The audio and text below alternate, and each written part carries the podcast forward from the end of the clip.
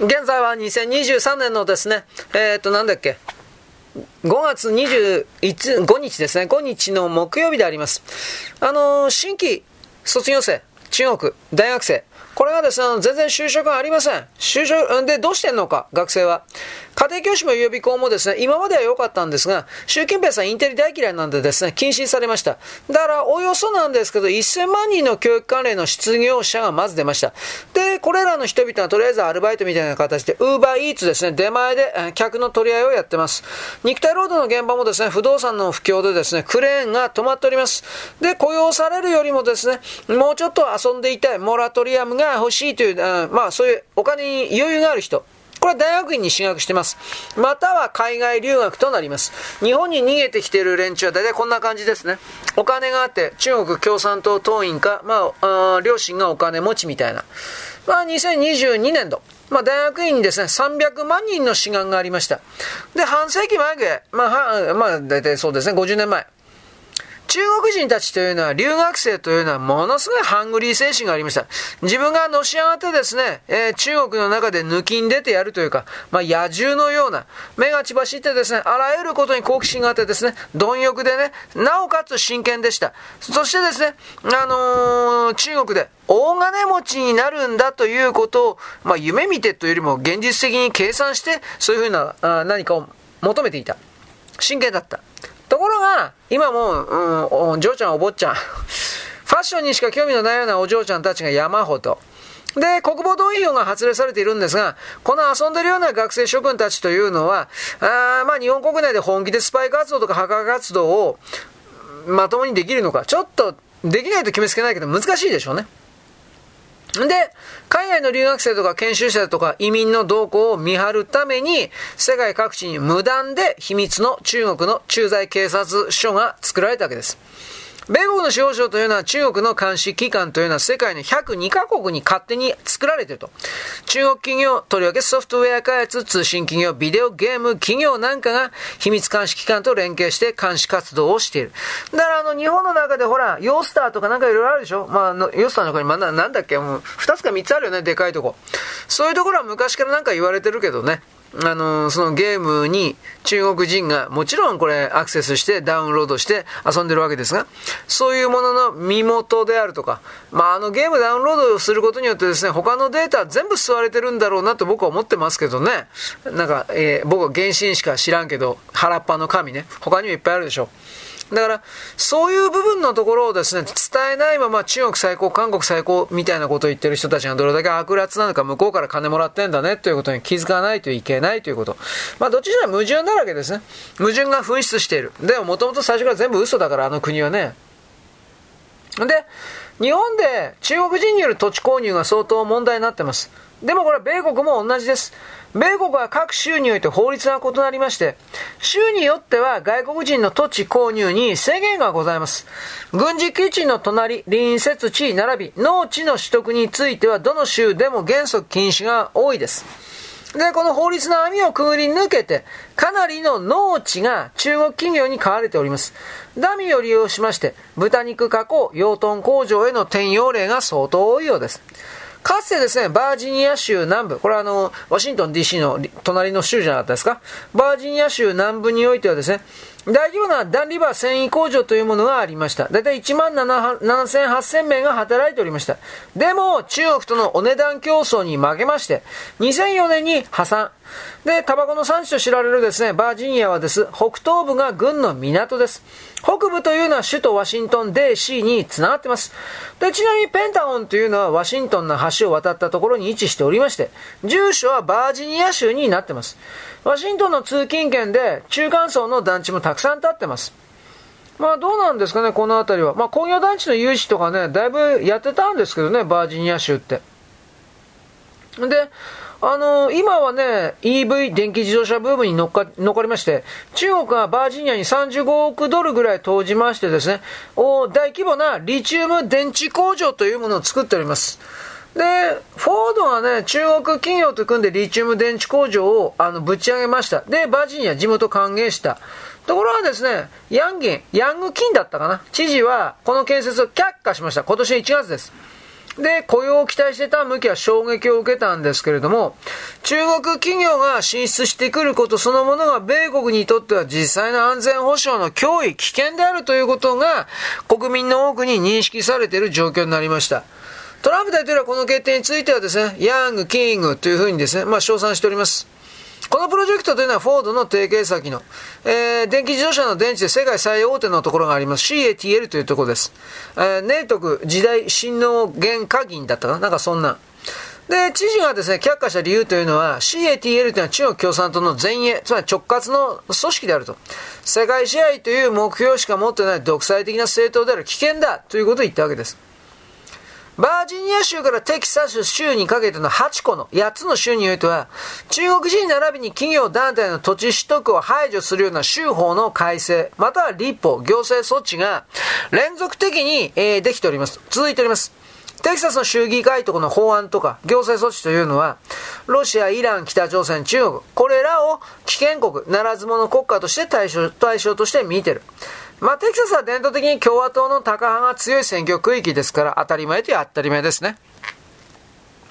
アメリカ人の現在のもう80%前後は中国に対しては、好ましくない、危険だ、うさんくせえという意味な、好ましくない意見という世論調査が多い。加えて中国のスパイの気球、バルーンありましたね。気球飛行というのは、核ミサイル基地をですね、いっぱい持ってる農業の州をわざと通過したということで、アメリカ人の中国不信というものに激しい火をつけたことは間違いありません。で、中国人の土地所有、マンション購入も禁止する法案が準備されています。トランプ大統領は2024年に再選された場合どうなるかといえば、これは彼今の時点で米国の農地への中国の投資というものを完全禁止するというふうに約束しています。まあ、トランプの対抗馬、昨日、あ、今日かな？あの、出馬宣言をしましたね。ロン・ディサンティス知事、フロリダ。中国の土地所有を法律で禁止するということを支持するということを明言しています。今、中国叩きした方が票が入るんですね。で、連邦議員というのは監視を強化しまして、中国人による農地の購入というのを制限する法案を次々と準備しておりまして、下院議長のケビン・マッカー氏は農場問題を優先事項にすると言いました。これ2月か3月ぐらいです。で、やっぱりこの中国がね、あのー、まあ、長老、指導者劣化してるからね、正直言うけど。鄧小平がね、1980年代か、まあ、あの、有名なですね、言葉を残しております。これは何か。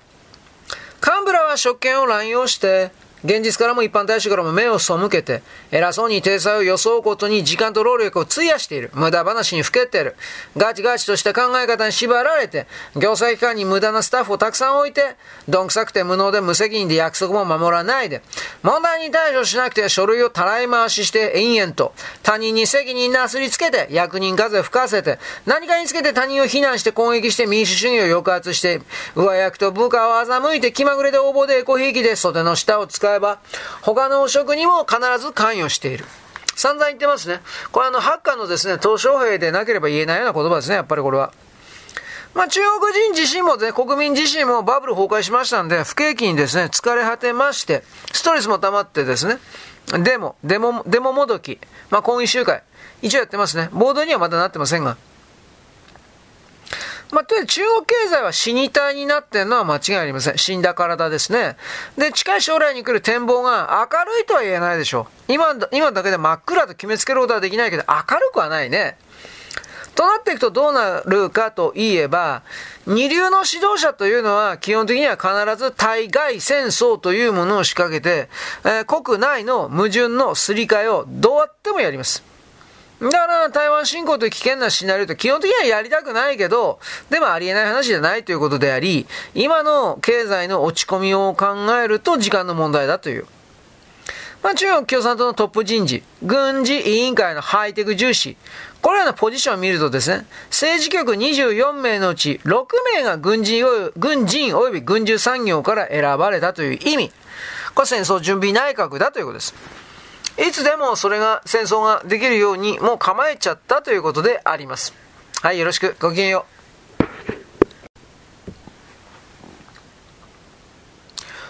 現在は2023年の5月の25日の木曜日であります。あの、中国が台湾を本当に攻めるのか、まあ本当に攻めると思います。しかし攻めないで言葉の内から認知戦争、認識戦争によって台湾の方から白旗を上げさせるということが第一目標であります。で、それが失敗したら、まあじゃあしょうがない戦争しようかという二段構えですね。基本的には騙して向こうから白旗上げさせるというのが一番。だけど、いつでも戦争できるようにしておくという考え方。これはちょっと覚えておいた方がいいですね。あのー、じゃあどうなっていくのかですね。習近平さんは最近、まあ、1月、2月、3月ぐらいに入ってなんですが、好戦的な戦う的な声明をいっぱい出しています。断固として台湾の独立に反対してこれを封じ込めると公言しています。まあ、状況がエスカレートしてるわけですね。で、台湾の軍事専門家はじゃあこれを受けて何言ってるかというと、中国は台湾に内部の不和というパニックというこの混乱を撒き散らすことを当面の目標とする。で、肥大化した中国の軍事力とですね、政治的野心と拡張主義というものを世界が知ったら、まあ基本的には台湾は国際社会からより多くの支援が得られると。まあでもどうですかね？国家ではないですかね？独立国家ではないからやっぱり結局みんな助けないですよ。今のままだったら。まあ、でも台湾が企画するのは権威主義的な支配からの安全だと。自由民主人権を重んずる民主主義国家は結束するべきだと。現状を変えようとする中国の試み抵抗するべきだと。教科書的には言っておりますけど、まあ、台湾の軍隊の中にもですね、中国に願えるような裏切り者いっぱいありますから何とも言えないです。米国でとりあえず例外的に開戦、ホットウォーにはならんだろうと疑問的、懐疑的なのはデニス・ブレアさんです。元米国国家情報長官です。何を言ってるのか。中国にとって台湾侵攻はリスクが高いと。その通りなんですね、実は。だから、そんな今年だとか来年はねえだろうというふうに言ってます。で、ロシアのウクライナ侵攻と比較しまして、地理的にも経済的にも台湾侵攻はまず困難であると。侵攻に失敗したら共産党の国内統制、統御が揺らぐだろう。これもそうですね。でも軍備の拡張の実態はどうかといえば、中国の台湾攻撃が簡単に行えるというレベルにもう達しております。それぐらい軍事力の差が開い開いちゃいました。で、米国との地域戦争が起きても、戦闘が起きても、相手に、米国にかなりの犠牲を強いることが可能な軍事力になってます。で、問題になるのは何か次世代兵器ですね、新型の。つまりその根っこにあるものは何かというと半導体です。精密誘導を含めるような。で、その基本が半導体製造装置です。ここまであってわかりますか？つまりこれが日本、米国、オランダが独占しています。この3カ国が。だ中国がどんなことをしてもこれを盗み出そうというのがわかるでしょどんなお金を払ってもいいし、払わなきゃ盗むということです。去年の11月に中国というのはですね、あの、世界半導体国際会議というものを開きました。目的はサプライチェーンの安定化。で、合否イニシアーティブという名前で、それ、えー、会議が開かれております。でも、この、この目標の達成というものはアメリカの制裁によってだいぶ遠のいたのは事実です。現在の中国が持っている設備とか能力とか人材というのは、あの、推量できるというのはですね、AI 主導の軍事アプリケーションと 5G ネットワーク。これはファーウェイが世界最大のですね、AI ドローンの誘導技術及び生産量。これも中国が世界最大です。ハイテク高度化に5ナノメートル、10億分の1メートルですね。これ以下の半導体は必要ですが、中国というのは量産化さえ考えないんだったら、開発コスト無視するんだったら、開発能力は持ってます。つまり、日本とか他の国が100個200個しか100個200個作れる段階で中国は1個とか2個しか作れなくても、作れることは作れるっていうことです。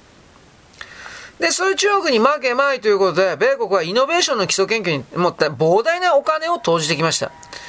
で、今中国は2019年の統計で GDP の3.1%を研究開発に投じるようになった。で、中国も猛烈な追いかけ、猛追ぶりにですね、非常に米国が焦っております。巨額の補助金をつけて、台湾の TSMC をアリゾナ州に誘致した。一方で、日本とオランダの半導体製造装置メーカーに中国に輸出すんなと要請。で、追い打ちがエンティティリストの作成です。だから東京エレクトロンとかあの辺がですね、だいぶ株価下がってますね、こういうことになってから。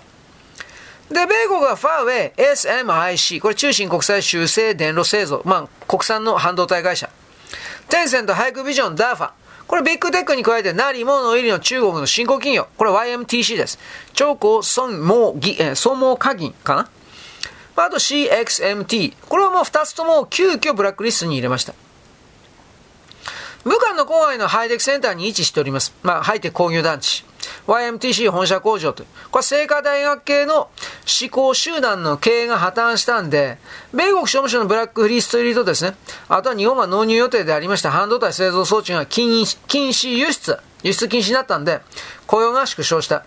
で、米国籍の外国人技術者は、あの、そこから離れるか離れなければ米国国籍を剥奪するという、まあ、なんかそういう脅しというかね、最後通帳なんかあったみたいですね。で、みんな米国帰ったんじゃなかったかな。で、X えー、CXMT 社もですね、同じようなもんであって、あの、ここの半導体のここもですね、あのー、3年間ぐらい遅れるんじゃないかという。まあこれわからんけど。で、ここでですね、あの、東洋大学の哲学の大会がございます。鈴木大拙さん。大拙さんでいこうかな。人間のみに見られる得意な点というのは様々な道具を作るようにできているということです。名はまた道具でもあります。我々はそれでもって対象を扱う。だけど、道具の発明によって道具の先生が始まる。我々の心は様々な道具が作れるように便利にできているのですが、道具が先生的になれば我々が道具を使うのではなく道具の方がその発明者に反抗して報復するようになる。つまり我々は我々の使う道具の道具にされるのですと。まあ、資源ですね。マイクロソフトはこのようなですね、ビル・ゲイツが CEO。このあマイクロソフトはもうビル・ゲイツじゃなかったかな。まあ CEO はですね、発言しております。つまりそんな風に道具が人間を使うという風な状況になるのであれば、我々はその時は AI を破壊しなければならない。あくまで人間のために開発してるんだ、我々は、という。つまりこれはですね、今現時点のアメリカ流の、まあ、道具だとか人工知能に対する解釈ということ。で、米国はさらに中国にですね、えー、追い打ちをかけるように、商務省、16ナノ程度の、いわゆるあの、5、3世代、4世代前ぐらいの半導体という言い方ですかね。回路幅が太いという言い方をしますが、この半導体ですらですね、インテルとカルコムに対して3月1日からファーウェイに関しては輸出の全面禁止を決めました。これは一応守られてからファーウェイの売り上げはだいぶ下がってるはずです。でもこの辺りは確か中国は自分で作れたんじゃなかったかなと思います。で、中国はさらにですね、あの、重要視というか、世界支配のために武器としてきたのがレアアースというがん、まあ、希少金属ですね。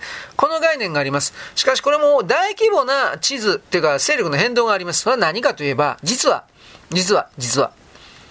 あの、今までは中国が独占してきたわけです。加戦してきたわけです。つまり中国の供給が止められたら世界のサプライチェーンは止まるわけです。ぶっちゃけ。で、数年前に日本企業に対してレアアース供給を中断された事件がありましたが、それ以降、西側が対応を進めた。そもそもレアアースがなかったらコンピューターのコードがありえないし、スマホも製造できないのですが、今年の23年の1月の12日、ここですよ。スウェーデンの国営企業のですね、LKAB という企業体があります。ここが自国の中に膨大な莫大なレアアースの鉱脈が見つかったと発表しました。西側世界にとってはもう巨大な朗報です。ストックホルムから北に1000キロ離れたとこ、ラップランドと呼ばれる地域です。ラップランド。あエスキモー的な人たちがいっぱいいるところですね。埋蔵量はおよそ100万トンと見られております。ノルウェーとフィンランドに挟まれた寒冷地帯でございます。レアアースの多くというのはハイテク製品の製造に不可欠です。電気自動車、スマホ、風力発電用のタービン、携帯電子、携帯電子のですね、製品、マイク、スピーカー、山ほど使われています。レアアースというのは。で、日本技術というのは製造技術は誇ってはいりますが、素材が確保できない。中国にばっかり頼ってた。醤油とか豆腐のメーカーに大豆が入らんとどうなるのか、どうにもできんでしょつまり、中国というのはレアアースの輸出のコントロールで世界を支配する。これからも支配し続けようと、悪いことを考えてきたわけですね。このスウェーデンにおける1月の巨大鉱脈の発表が、まあ、今年中に大開発当然しますけれども、西側はこれを必死になって守りますけれども、おそらく中国の優位性というものをガラガラと突き崩す可能性が高い。中国は傲慢でありすぎた。あのー、西側を脅しすぎた。そういうことを含める逆回転がこれから始まるし、それをやらなくてはいけない。なぜならば中国共産党、中国というのは中国人全部というのは、世界を本当に支配しようと思ってる。本当に冗談だと思ったら本当なんだもん、これ。弱ったなと思ってよ。そういうわけです。よろしく。ごきげんよう。現在は2023年の5月の25日のですね、えー、っとね、なんだっけ。木曜日であります。私、先ほどですね、中国のレアアース世界試合、このことを言いました。で、それとひっくり返すように、スウェーデンでレアアースの鉱脈が見つかった。これも言いました。あの、鉄鉱石では世界7位です。LKAB という企業は、スウェーデンですね。あのー、従業員大体4000人いますが、700人が外国人労働者です。最高経営責任者がヤン・モストロムさん。これ、スウェーデン国民にとって朗報なだけではなく、欧州、ヨーロッパにとっても朗報だと述べたと。ここから、スウェーデンというのはですね、少数民族保護と環境保護に山ほど制約がありまして、ここに中国共産党が工作を仕掛ける可能性が高い。つまり、えー、自然を守れ、環境を守れ、二酸化炭素がとかってやってですね、えー、中国が金を払ってスウェーデンのこのレアメタルの鉱山を開発させない可能性が高いというか、どうせもうやってるでしょ。あの、グレタとかあの辺の背後に中国いねえわけねえじゃん。ということを気づかないといけないわけです。一応年内に採掘許可を申請はします。2023年。しかし実際に採決されるまでですね、10年以上かかる。これはリップです。もっと早いと思いますが、そういう10年かかりますというふうに言って、これは中国に対する牽制をしております。あの、こういう部分ももう騙し合いになってますから、はっきり言って。で、あとは費用対収益ですね。商業的なことはどうか。多分これは儲かると思います。問題は西側の病です。環境保護への対応。あの、過剰な保護というか、そういう言い方です。なぜならば中国は環境保護は全く無視しています。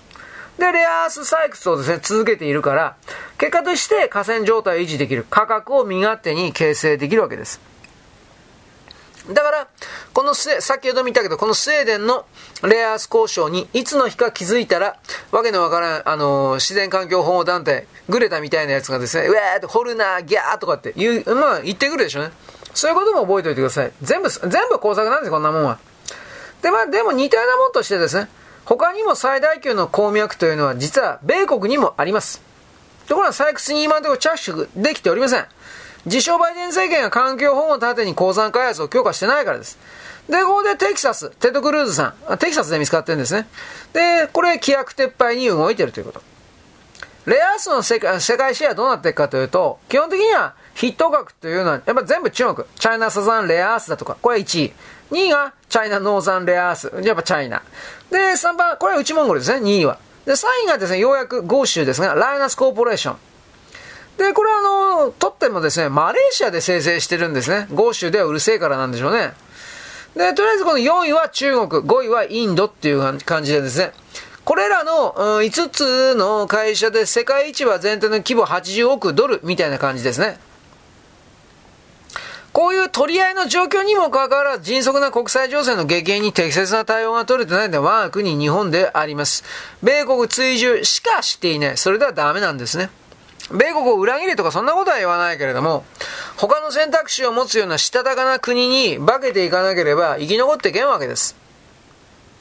で、その世界支配を本当に目論んでる中国が現時点、そして近未来において何を重点化してんのか、ここが大事です。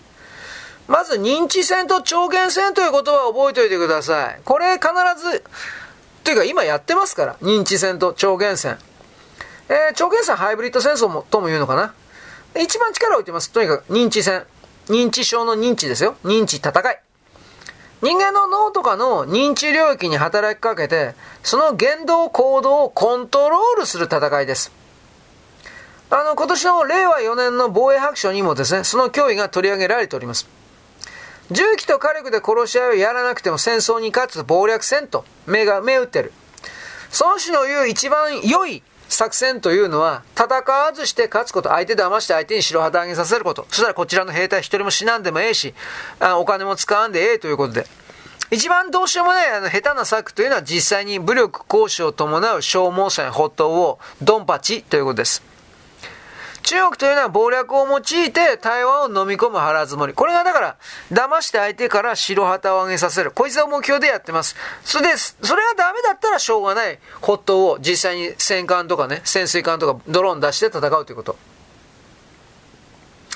で、あのー、NATO はこれらの認知戦とか超限戦に言わせる非物理的戦争を、つまりドンパチでない戦争を、大体5つに分けてます。それは心理戦、電子戦、サイバー戦、情報戦、認知戦です。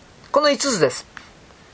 戦争というのは物理的破壊、クラッシュをですね、主とする、主とするものから、社会だとか物の考え方、イデオロギーなんかに対するものに今変化しつつあると、NATO はこれを指摘している。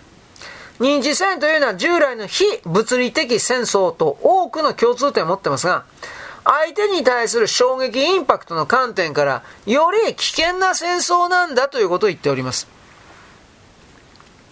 米国の情報筋というのは、中国、ロシアの SNS 浸透作戦による、相手国のマインドコントロール、要は中国人、まあ日本にも仕掛けられてますね。中国人がですね、あ相手の国の国民のふりをして、なんかあの、相手の国の分断を仕掛けるわけです。このマインドコール、認知作戦。これを認知作戦と言ってる。台湾は認知域作戦。まあ、に、台湾はね、自分がやられておりますから、もうちょっと細かく分類して、このことに関する 研究をしております。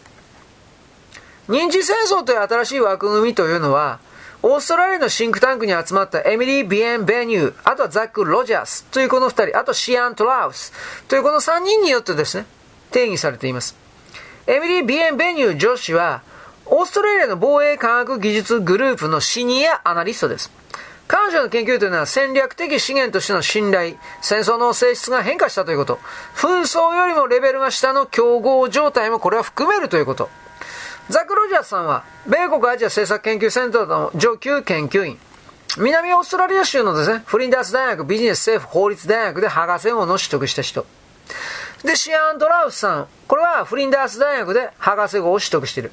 複合戦闘戦略応答、または複雑な人間システムのモデリングなどの研究に取り組んでいます。専門分野というのは国際関係論、そして信頼理論、外交政策論です。あの、脳科学だとかで、防衛だとか、サイバーだとか、そういう今までにない分野を、あ全部、密接に一つのものとしてリンケージさせて、で、理論形成したという感じの人です。認知戦争という言葉をですね、駆使したアメリカ最初の米国軍人というのは、あの、デビット・ゴールドフェイン、米国空軍将軍です。消耗戦争から認知戦争への移行という、これ論文出してます、確か。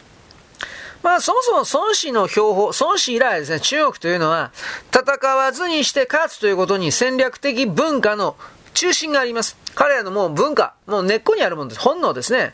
心理戦の優劣というものが勝敗を決めるという戦争の本質。中国人はこれをよく理解している。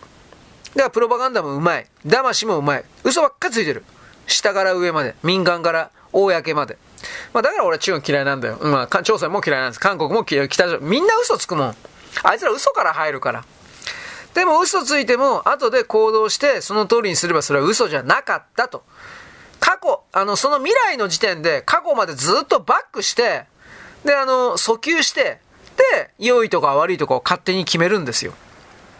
僕は訴求法とか、ああいうものを適用するやつは大嫌いです。文明人ではない。でも、人は知らず人をしてそういうことをやるわけですね。まあ置いといて。あのー、作戦空間であるとか、軍事と非軍事だとか、正規と非正規、国際法、倫理、あらゆる制約だとか境界を無視するんだと。中国はね、超越するんだと。何でもありなんだと。だから、国家が、国家力を、国家力を使って、テロをやるんですよ。ぶっちゃければ。ぶっちゃけそういうことなんですよ。